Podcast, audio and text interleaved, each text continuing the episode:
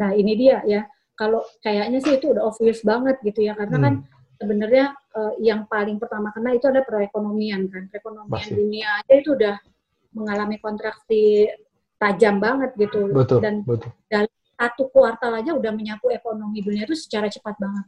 Contoh US lah ya, US aja perekonomiannya sekarang udah minus 4 persen triwulan satu. Padahal dia Januari ke Maret nampaknya baik-baik aja kan. Hmm.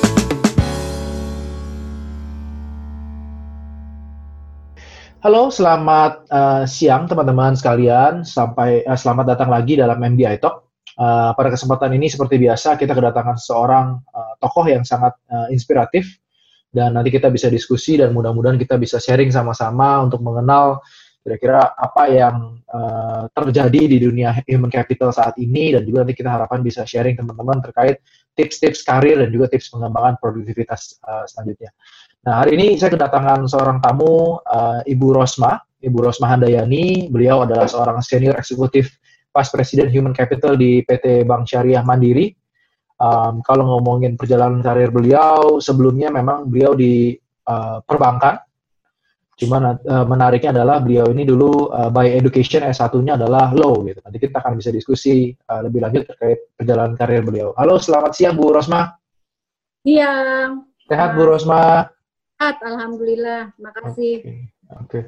Nah mungkin em, saya ingin mengajukan pertanyaan pertama nih Bu, Bu Rosma. Jadi kalau misalnya mungkin Ibu bisa ceritakan perjalanan karir Ibu karena menurut saya cukup menarik. Eh, Ibu awalnya sebagai lawyer, terus tiba-tiba masuk jadi succession manager, terus sekarang jadi human capital nih Bu. Gimana ceritanya Bu? Sebenarnya sih eh, memang background latar belakang hukum ya legal. Tapi kalau Hmm. berkecimpung di human capital, human capital itu juga sebenarnya nggak nggak berjauhan dengan legal gitu ya. Hmm. Jadi eh, begitu lulus, memang saya eh, memulai karir di law firm, kemudian eh, masuk ke bank. Waktu itu harapannya masuk ke bank juga di posisi legal juga sebenarnya. Tapi kan ternyata bank itu punya eh, apa punya career path buat pegawai nggak nggak hanya di situ apalagi waktu itu saya masuk melalui seperti manajemen trainee gitu ya Oh, oke. Harus di rotasi mutasi tuh harus disebar gitu nah itu saya eh, pertama justru di bank itu dimasukinnya tuh di international banking waktu Hmm. itu sama sekali nggak ada nggak ada terkait dengan bidang pendidikan segala macam Jualan itu Bu dulu Bu. Eh, sebenarnya jualan tapi nggak langsung ya, nggak direct Hmm. ya.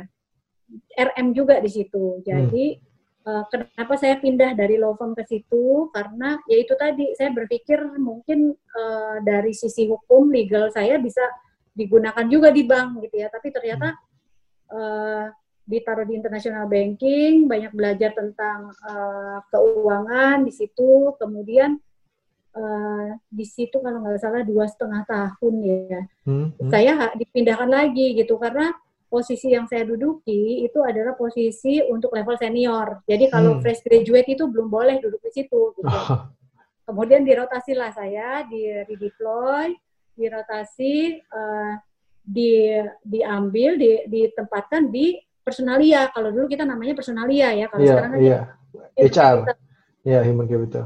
human capital. Jadi ditaruh di personalia di bagian sukses succession tadi tuh, succession Hmm, hmm. Manager. Ya. Kalau sekarang ini istilah ngetopnya talent management. Oh, oke. Yang menyiapkan suksesor-suksesor itu kan adalah di bagian talent management kan. Hmm, Nah, saya hmm. tuh jadi uh, suksesor di situ, succession management di situ, manager ya. Kemudian ya udah sejak itu saya ke trap lah sampai sekarang yang human capital. Itu sebenarnya uh, masih perjalanan. Panjang Berarti awalnya ini ya Bu ya, awalnya eh, nggak sengaja kecemplung di dunia HR, setelah itu ja- karir banyak di HR, sempat sekarang besar lagi, balik ke legal lagi, ada ada komponen di mana tanggung jawabnya masuk ke legal juga gitu ya.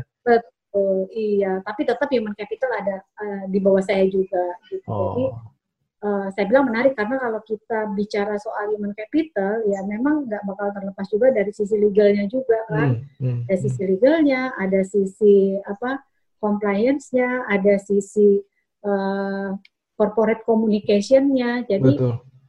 jadi balik lagi kayak punya keluarga utuh gitu. Hmm. Dan dan semakin kita ke atas semakin banyak skills yang kita butuhkan. Baik itu keuangan juga kita butuh, uh, legal juga butuh, baik itu juga yang lain-lain juga kita tetap jadi semakin butuh ya, semakin ke atas semakin banyak yang dibutuhkan. Walaupun memang fokusnya HR, tapi tetap butuh keuangan juga, butuh legal oh, juga. Itu, itu wajib banget itu karena dari sisi compliance setiap kali kita ada keputusan bisnis seperti pembiayaan itu kan pasti akan dimintakan pendapatnya dari sisi compliance-nya kan. Hmm. Jadi mau mau memang harus paham keuangan gitu. Jadi eh, apa rasio-rasio keuangan segala macam itu ya kita mau nggak mau memang harus kita pelajari lah. Oke okay, oke. Okay. Oke, okay. um, kalau sekarang berarti dampak ke, ke bisnis gimana Bu terkait dengan COVID ini Bu? Nah ini dia ya kalau kayaknya sih itu udah obvious banget gitu ya karena kan hmm. kan sebenarnya uh, yang paling pertama kena itu ada perekonomian kan perekonomian Pasti. dunia aja itu udah mengalami kontraksi tajam banget gitu betul, dan betul. dalam satu kuartal aja udah menyapu ekonomi dunia itu secara cepat banget contoh US lah ya. US aja perekonomiannya sekarang udah minus 4 persen. Triwulan satu. Padahal dia Januari kemarin nampaknya baik-baik aja kan. Hmm. nah ini yang membuat uh, Indonesia nih kita, kita ini kita jadi sering sekali uh, selalu harus mengikuti ketentuan atau regulasi-regulasi yang dikeluarkan. Karena kan kami di bank ya di industri perbankan ini terkait terkait banget gitu ya. Kenapa? Karena uh, malah memburuknya Indonesia kabarnya ini yang terburuk gitu kan ya hmm, karena hmm. pandemi kan kita baru baru ngalami juga sekarang hmm. jadi kalau perekonomian itu udah pasti udah pasti terkena dahsyat, otomatis ke bisnis juga juga sangat luar biasa lah gitu. Jadi uh, eh, UMKM yang terutama paling enggak terkena kan karena hampir semua industri juga terkena gitu. Jadi hmm. uh, otomatis ke bisnis ya kita bohong lah kalau kita bilang aman-aman aja gitu ya. Ya benar, rasanya enggak. Uh, tetap ada bisnis, tetap tapi tidak se, se apa uh, sebaik mungkin tahun-tahun sebelumnya gitu. Jadi hmm. kalau kita bandingkan year on year di bulan yang sama itu pasti akan berbeda ya. Pasti turun ya? terutama ya. Maret ya, terutama setelah Maret ini gitu setelah setelah dampaknya uh, sangat luar biasa. Ya, karena itu, pasti nasabah juga jarang ke cabang, uh, eh, LM kita juga susah apa kesulitan untuk ketemu dengan mereka gitu ya. Betul, betul. Ya karena uh, ini kan pasti merembet ke sektor keuangan, ya kan? Betul. Paling yang paling mengkhawatirkan kan adalah uh, kalau kita mengalami persoalan likuiditas. Betul. Atau insolvensi gitu ya. Jadi makanya kenapa uh, beberapa waktu yang lalu OJK juga mengeluarkan POJK 11 tentang uh, restrukturisasi, relaksasi itu ya. Kemudian Presiden Jokowi juga uh, dalam pidatonya juga menegaskan lagi mengenai yeah. ketentuan tersebut. Itu artinya sebenarnya pemerintah pengen banget mengembalikan dan men-trigger stabilitas ekonomi gitu. Jadi menstimulus perekonomian ini biar nggak iya. terlalu yeah. terkena secara uh, dahsyat gitu. Hmm. Karena udah hmm. pasti hmm. ini lari ke bisnis lah. Dan yang hmm. kena ya sektor keuangan. Okay. itu pasti pasti salah satu pilar-pilar ekonomi Indonesia kan juga sektor keuangan juga. Betul, betul. Nah, ya. kalau dari sisi dampaknya HR, Bu, uh, di mana peran HR dalam dalam menghadapi ini semua, Bu? Nah, ini dia. Ini challenging banget gitu ya karena apa? Begitu bisnis seperti ini, kemudian ada ada uh, kebijakan working from home, kan HR itu harus tetap memastikan bahwa pegawai itu tetap produktif Betul. gitu. Dan bayangkan di bank gitu yang biasanya kita interaksi langsung face to face gitu kan.